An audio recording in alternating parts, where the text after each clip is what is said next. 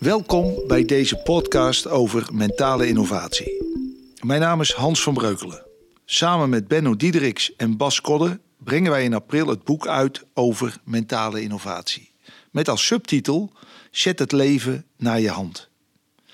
Dat doen wij in samenwerking met uitgeverij Thema, de online leerreis van New Heroes, Schouten Nelissen en met Bibian Mentel, de tweevoudig Paralympisch kampioenen snowboarden. In de aanloop naar de lancering van ons boek zullen wij als warming-up met mensen in gesprek gaan die ondanks hevige teleurstellingen en bijzondere gebeurtenissen in hun leven toch de regie hebben weten te houden. Met vallen en opstaan. Iedere twee weken een andere hoofdpersoon die met ons zijn of haar belevenissen wil delen naar aanleiding van de pijlers van mentale innovatie. Deze week ga ik in gesprek met Lisanne Spaander uit Harderwijk. 22 lentes jong en een veelzijdig talent. Op haar LinkedIn-profiel omschrijft ze zichzelf als inspirator en zangeres, survivor van Ewing Secom, vechtersbaas en ambassadeur van Prinses Maxima Centrum. Daarnaast is zij ook auteur van het boek met de titel Vechtersbaas, afgelopen oktober uitgekomen, de 20ste, de geboortedatum van mijn dochter. Mooi kan het niet. Lisan, hartstikke welkom en fijn dat je jouw levenservaring met ons wilt delen.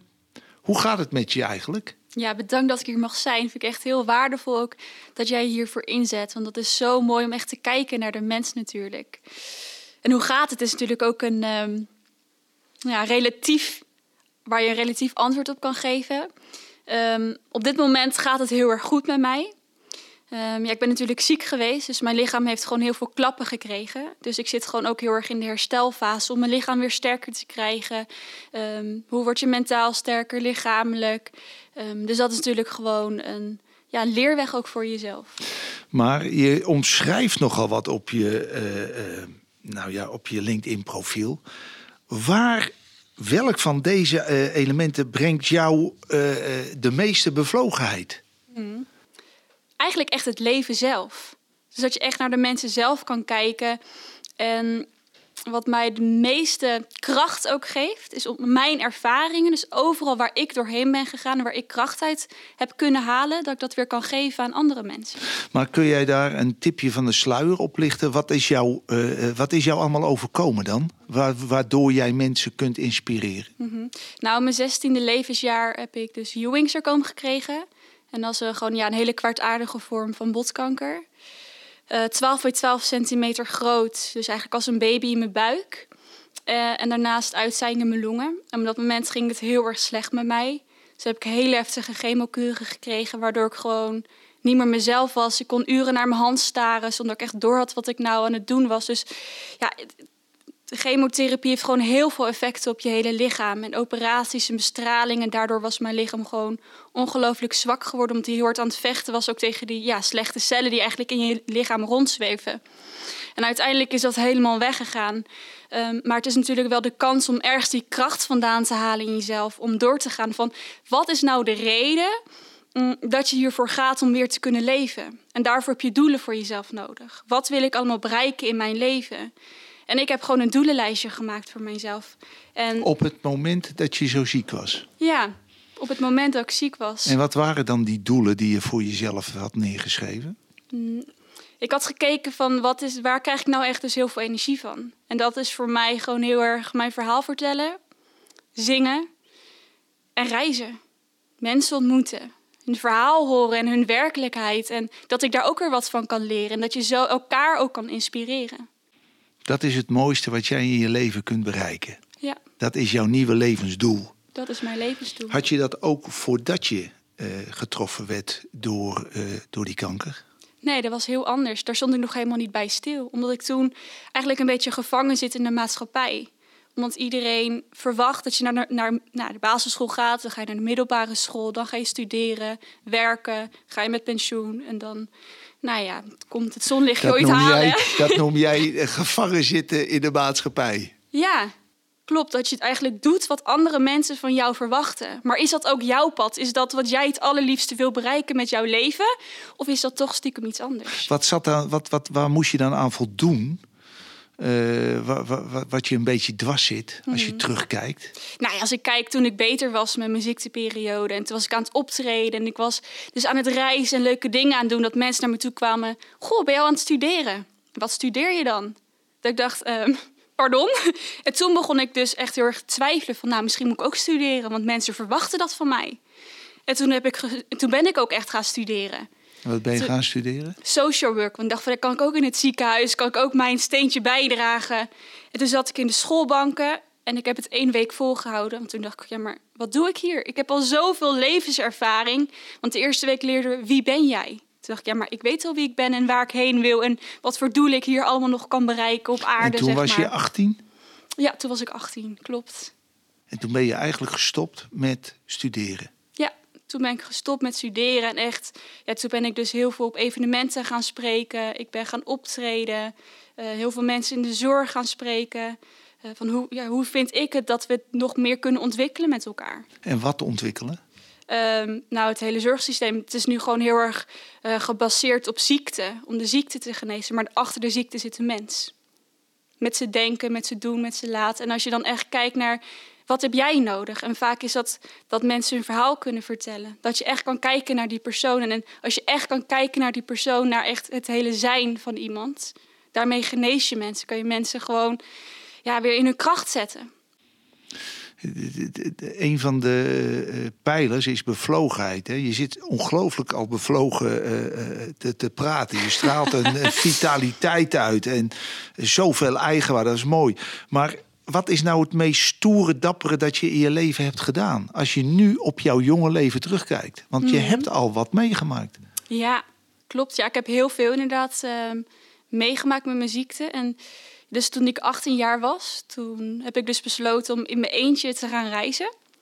En mijn arts had toen ook gezegd van ja, maar Lisanne, jij bent nog veel te ziek. Jouw lichaam kan dat niet aan, want als je ergens naartoe gaat, ja, stel je voor dat je een virus krijgt of toen ik ook tegen die arts gezegd van, maar meneer, als, als u een grote droom heeft, gaat u daar dan achteraan?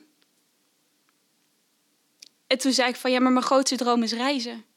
Dus ik wil heel graag drie maanden alleen reizen. En als ik ziek word, ik kan overal uitzoeken waar ziekenhuizen zijn, dat er als er iets is, dat ik daar gelijk naartoe kan. Want als ik, hier kan ik ook ziek worden, maar daar ook. Waar ben je toen naartoe gereisd? Toen ben ik naar Thailand gegaan, Vietnam en de Filipijnen. Echt met mijn backpack. Dus overal van plek naar plek gaan. Ehm, ja, dus echt het land verkennen, andere culturen. En daardoor is mijn blik echt in één keer veel opener geworden. Wat heb je daar eh, opgedaan voor jou als mens?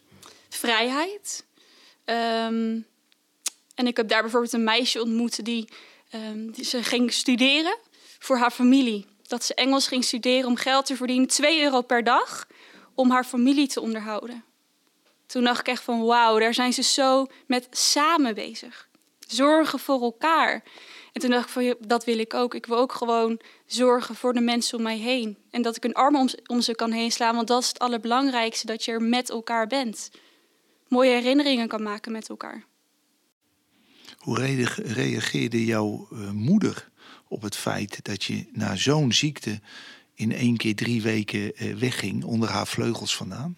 Ja, natuurlijk is dat lastig omdat zij echt heel erg voor mij heeft gezorgd in mijn ziekteperiode. Van niks meer kunnen, naar kopje thee moeten vragen. Dat ze alles voor mij heeft moeten doen ook. En ook echt met alle liefde heeft gedaan. Maar ze vond het heel fijn ook om te zien dat het eindelijk weer beter met mij ging. Dat ik weer meer energie en kracht had en kreeg. En daarom was ze ook heel blij en dankbaar dat ik kon reizen. Dus ze zei ook van Lisanne, als dit jouw droom is, echt ga, geniet van het leven en doe gewoon wat je hartje ingeeft. En daar ben ik gewoon heel dankbaar voor dat ik, ja, dat, ik, dat ik mijn moeder heb. ja. ja, je hebt uh, net verteld over jouw doorzettingsvermogen toen jij die ziekte kreeg. Ja. Uh, is er nog iets anders voorgevallen in jouw leven waardoor uh, doorzettingsvermogen heel erg belangrijk was? Uh, nou, ik denk met alles wat je meemaakt in je leven dat je gewoon moet doorzetten. En als je iets echt wil, dat je er echt voor moet gaan. Um, ja, ik heb bijvoorbeeld, mijn ouders zijn gescheiden toen ik heel erg jong was. Hoe oud was je toen? Ik was acht jaar oud en dat heeft ook wel gewoon heel veel impact op mijn leven gehad. Dat ik in één keer het gevoel had van ja, ik moet kiezen tussen mijn ouders, want ze zijn in één keer niet meer met elkaar, maar tegen elkaar. En allebei hun gelijk willen halen in, in hun verhaal. En dat vond ik heel erg lastig om daar op jonge leeftijd ook mee te dealen. Um, dus op een gegeven moment ben ik ook bij mijn moeder gaan wonen. Heb ik mijn vader gewoon een tijdje niet meer gezien. En ja, ik vond dat heel erg lastig.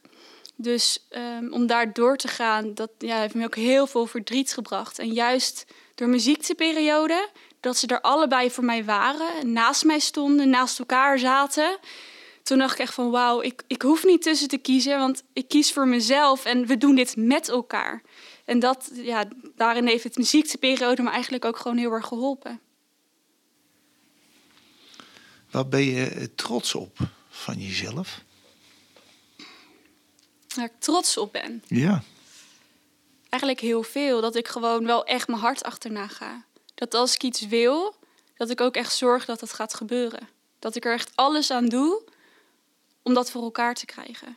En op dit moment ben ik bijvoorbeeld heel erg druk om een herstel op te richten voor mensen die hetzelfde hebben meegemaakt als ik, die ook bijvoorbeeld kanker hebben gehad.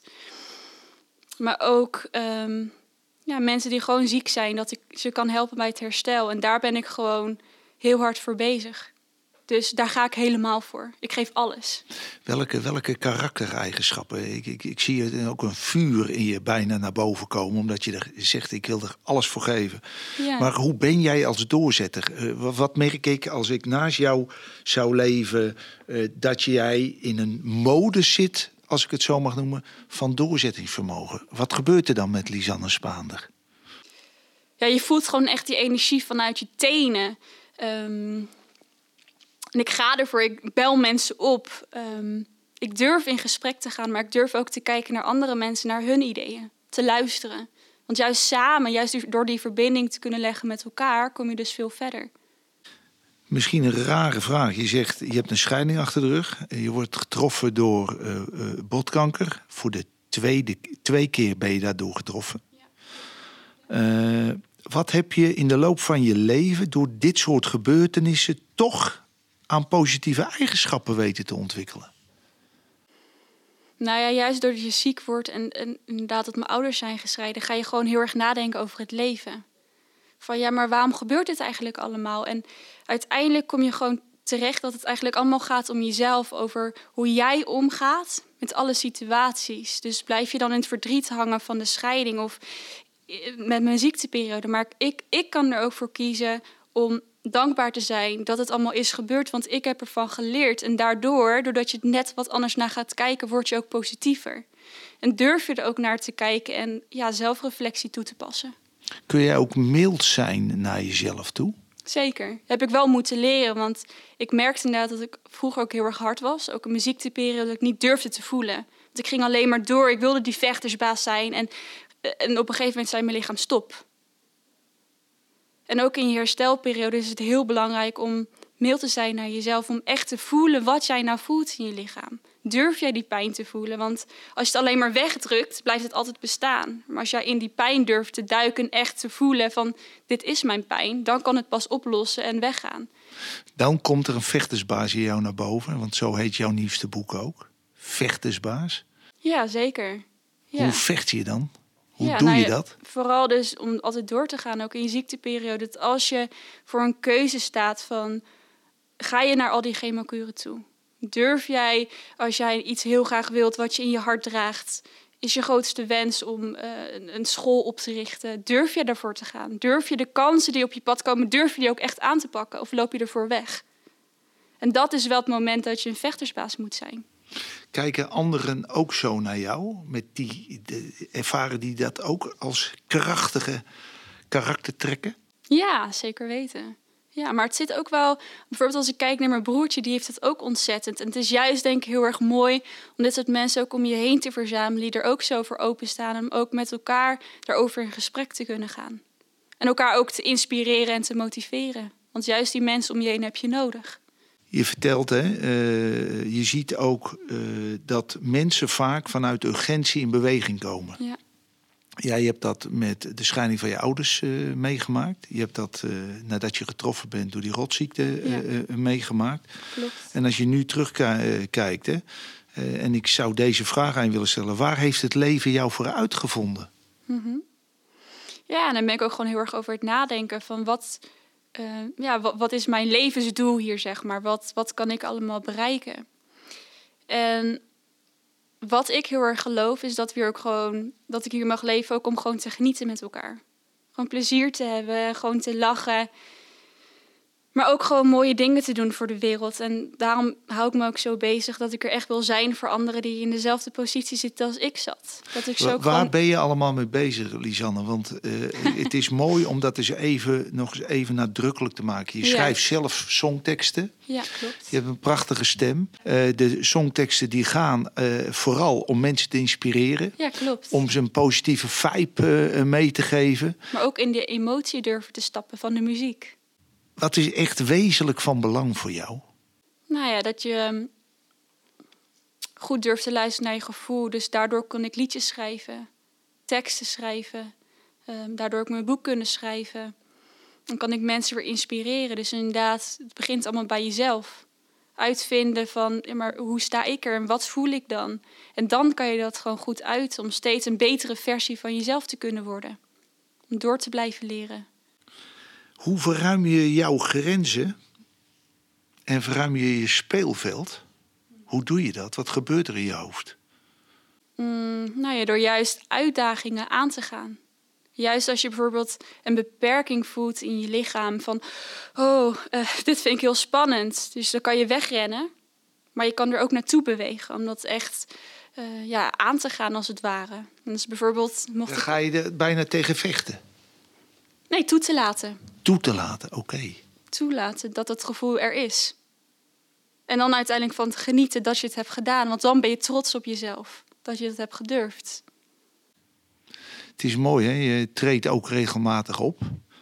Uh, wanneer zit jij voor jezelf in een flow? En welke kwaliteiten ervaar je dan? Mm -hmm. Als ik echt in een flow zit, is dat inderdaad voornamelijk met muziek. Dat ik echt ja, muziek aan het maken ben met mensen die ook van muziek houden. Dat je dan gewoon gaat en dat je gewoon zo'n energie hebt dat je er echt denkt van wauw, dit is gewoon zo fantastisch. Dat je gewoon kan zingen en kan spreken en mensen inspireren, maar ook dus voor jezelf, omdat ik daar gewoon heel gelukkig van word. Wat zie je, wat, wat, wat, wat voel je, uh, wat hoor je als je voor zo'n groep mensen mag optreden? Nou, het lijkt dan heel vaak alsof alles dan gewoon één is. Dat je daar in één keer met elkaar op één lijn zit. Dat iedereen in één keer. Het, ja, net zoals als ik dan bijvoorbeeld mag optreden voor een goed doel, bijvoorbeeld. Dat je daar met elkaar zit voor hetzelfde doel. Dan denk ik echt van ja, dat, dat vind ik dan fantastisch. Dan voel je niet meer die dualiteit in de wereld, maar je zit er allemaal voor hetzelfde doel. En dat, dat, ja, dat inspireert mij gewoon weer echt zo erg. Jij laat je dan ook niet afleiden door allerlei eh, negatieve elementen die eh, we ook meemaken in deze wereld? Nee, alsof je dan even daarvan afgescheiden bent of zo. Ja, dan kun je dat is heel bijzonder. Daar blijf je van weg. Ja. ja. Als je echt richt op de positiviteit met elkaar, van hoe ontwikkel je jezelf en hoe kan je mensen inspireren naar hun mooiste droomleven. Of, ja, dat is dan is gewoon super mooi. Maar dan heb je ook uh, aanpassingsvermogen op bepaalde momenten uh, nodig. Wat maakt dat aanpassingsvermogen belangrijk voor jou, Wet? Ik denk dat het sowieso altijd belangrijk is om jezelf aan te passen. Kijk, je mag altijd in je eigen kracht blijven staan. Maar het is altijd hoe jij dus reageert op bepaalde situaties. Blijf je altijd vanuit die positieve mindset denken? Of ga je mee in een negatieve beeld en, uh, van andere mensen? Dus het is gewoon altijd hoe jij kijkt naar de wereld toe. Wat, wat is dan het moeilijkst dat jij in je leven tot nu toe hebt meegemaakt? Is dat die kanker? Is dat die echtscheiding? Zijn het andere dingen? Mm -hmm. Nou, voor de kanker had ik het voornamelijk zelf in de hand hoe ik erop reageerde. En wat ik gewoon heel erg lastig vind, is als het buiten mezelf gebeurt en dat ik er geen invloed op heb. Dat ik denk dat ik daar geen invloed op heb. En dat was voornamelijk met de scheiding voor mijn ouders. Dat het gebeurde en ik kon er niks aan doen. En ik wilde er alles aan doen om dat weer te lijmen aan elkaar en te zorgen dat het ging werken. Maar het lukte mij niet, waardoor ik heel erg wanhopig werd. En dat vond ik heel lastig om dat los te laten en te accepteren van het is zo. Werd dat van jou verwacht dat je bezig was met die lijmpoging? Of kwam dat puur uit jezelf? Uit mezelf, omdat ik echt een verbinder ben. Dus ik wil dat heel graag, dat zijn je ouders die je heel graag wil verbinden. Van ja, maar ik, ik, jullie zijn mijn ouders, alsjeblieft, weet je wel. En dus dat komt echt ja, vanuit jezelf over hoe jij dat gewend bent ook. Je wil vasthouden aan het oude. Toch een vraag, hè? wat heb jij Mhm. overgenomen van je ouders wat in jouw ogen positief is? Mhm. Nou, Ondanks die veel. scheiding. Ja, ik leer van allebei gewoon echt ongelooflijk veel. Kijk, mijn vader is ook gewoon heel ruimdenkend, net als ik. eh, ook echt een ondernemer. En mijn moeder, ja, die kan heel goed organiseren. Die, die heeft me altijd bijgestaan, heel zorgzaam. Dat heb ik ook. Dus ik heb eigenlijk de mooiste dingen van hen allebei gewoon ook weer mee kunnen nemen. En ja, ik leer nog iedere dag van ze. Kun jij misschien een bepaald patroon herkennen eh, dat in jouw leven steeds terugkeert? Ja, bijvoorbeeld hormonen. Ik heb ehm, mijn eierstok is weggegaan, weggehaald uit mijn lichaam. Eh, aan de ene kant zat tumor, en aan de andere kant hebben ze dat weggehaald zodat ik later nog eh, eventueel kinderen zou kunnen krijgen. En daardoor is mijn lichaam ook heel erg van slag. En ik heb een patroon in mijn lichaam dat het soms heel goed gaat en een vervolgende moment weer niet. Eh, waardoor ik zeg maar, ehm, nou, eh, heel veel aanvallen, hormoonopvliegers krijg, et cetera, in mijn lichaam. Dat is steeds weer hetzelfde riedeltje. En ehm, juist doordat je dat soort dingen inderdaad gaat opmerken van het is een patroon, eh, kan je er steeds mee beter leren omgaan. Om dat te accepteren dat dat ook zo is. Want het is niet alleen maar goed. Het gaat altijd op en neer. Maar dit is fysiek. Dus fysiek. Maar ik bedoel met name qua eh, eh, gedachten. Mhm. Welke patronen komen dan in jouw leven terug? Waardoor je blijkbaar toch op een of andere manier aan een kant blijft staan waar jij jezelf kunt zijn, dat je hart volgt en dat je wat dat betreft goed in je vel zit. Wat voor patroon? Want er gebeuren natuurlijk allerlei dingen. Het is natuurlijk niet altijd roze geur en maneschijn. Juist op momenten dat het tegen lijkt te zitten. Hoe, wat, wat is dan die kracht van jou van, die, van dat aanpassen? Wat, wat, wat voor patroon herken je dan bij jezelf? Wat ik heel erg herken, is dat als het moeilijk wordt, dat ik gewoon alles aanpak en er helemaal voor ga. Maar is dat ook om eh, misschien even weg de, het werkelijke probleem te vermijden? Ja, klopt. En even niet hoeven voelen. Klopt. Dus dan vlucht je eigenlijk een Dus beetje. dan vlucht je heel erg. En daardoor, door je vlucht van jezelf, voel je niet meer wat er gebeurt. En daardoor, ook in je ziekteperiode, je gaat heel erg voor. Waardoor je niet meer voelt wat er in je lichaam gebeurt. En daardoor is de herstelperiode natuurlijk heel erg mooi. Om weer te leren voelen wat er gebeurt. Heb je wel eens het gevoel gehad, ik sta er helemaal alleen voor? Ja, tuurlijk. Ja. Wat deed Ja. dat met je? Ja, dat is natuurlijk super lastig. Helemaal als je denkt dat de hele wereld doorgaat. En dat je zelf daar alleen in je ziekenhuisbed ligt. Met een tumor in je. Dat je denkt van ja, gaat het me opeten? Of ga ik dit overleven? Of mag ik leven? Terwijl de rest van mijn leeftijdsgenoten zijn, dan gingen allemaal studeren. Die gingen allemaal weer door. En dan denk je van ja, ik zit hier alleen. Ik, ik moet dit aangaan. En kijk, mensen kunnen altijd naast me staan en altijd meebewegen. Maar ik doe dit alleen. En dat maakt mensen gewoon heel erg eenzaam. En uiteindelijk ben ik er ook gewoon heel erg achter gekomen dat iedereen eigenlijk alleen is. Want iedereen moet het voor zichzelf doen. Jij bent de enige die weet hoe jij denkt en wat jouw patronen zijn. Dus als jij gewoon een goede band met jezelf krijgt, weet je dat je altijd jezelf hebt. Hoe word jij de baas over jouw plannen? Nou, ik denk voornamelijk goed opschrijven wat jouw plannen zijn. Dus zijn het maar ideeën of kan je ze echt uitwerken tot plannen en actiegerichte dingen? Eh, durf je dan ook helemaal voor te gaan? Ben je streng voor jezelf? Ja, af en toe ben ik wel streng voor mezelf. Hoe uitzicht dat? Klopt. Ehm, nou, dat ik dan echt heel graag wil gaan. En dan loop ik soms mezelf voorbij. Dat ik denk, oh, misschien had ik even... En dan krijg ik bijvoorbeeld heel erg hoofdpijn. Dat ik denk, oh, nu moet ik rust nemen. Wat verwacht je eigenlijk van jezelf? Dat ik voornamelijk echt een verschil ga maken. Dat ik ehm, anderen heel erg zou kunnen helpen met hun tegenslagen. Dat ze weer terug kunnen komen. Naar een mooier leven bijvoorbeeld. Mm, maar wat ik ook van mezelf verwacht is dat ik leer van mezelf. Van alles wat er op mijn pad komt. En dat ik uiteindelijk steeds meer een betere versie van mezelf kan worden. en gelukkiger en ehm, nou ja, sportiever, actiever. Dus dat is eigenlijk gewoon ja, mijn weg naar herstel. Waarin voel je je eh, echt helemaal vrij? Voornamelijk als ik zing. Dan voel ik me echt heel erg vrij. Want dan kan ik gewoon die emoties tonen die er in mij zitten. Dus van, dan mogen alle emoties mogen gewoon bestaan. Door de klanken van de muziek. Zijn er nog dingen die je uh, van binnen het, het meest mist, mist in je leven? Nou, eigenlijk ben ik gewoon wel echt heel erg gelukkig. Ik, heb gewoon echt, ik ben gewoon heel dankbaar dat ik hier gewoon nog vandaag mag zitten. En dat ik gewoon mooie momenten met mijn familie en vrienden mag meemaken. En dat maakt mij gewoon heel erg rijk. Dat ik die mensen wel gewoon om mij heen heb. Ik wil jou uh, ongelooflijk uh, bedanken voor dit mooie gesprek. Ehm, ik zou naar de luisteraars willen zeggen: ga op zoek naar het boek Vechtersbaas. Want daarmee zul je Lisanne nog beter leren kennen. Ik wil jou bedanken dat je jouw ervaringen en gebeurtenissen in je leven met ons hebt willen delen.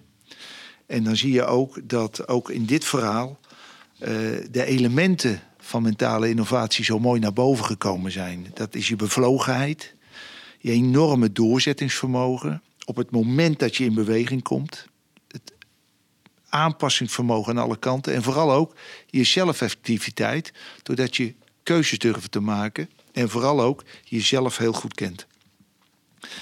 Ik wens je vooral uh, buiten heel veel geluk, vooral gezondheid toe. Nou, dankjewel. Ontzettend bedankt dat je hier wilde zijn, dit met ons wilde delen.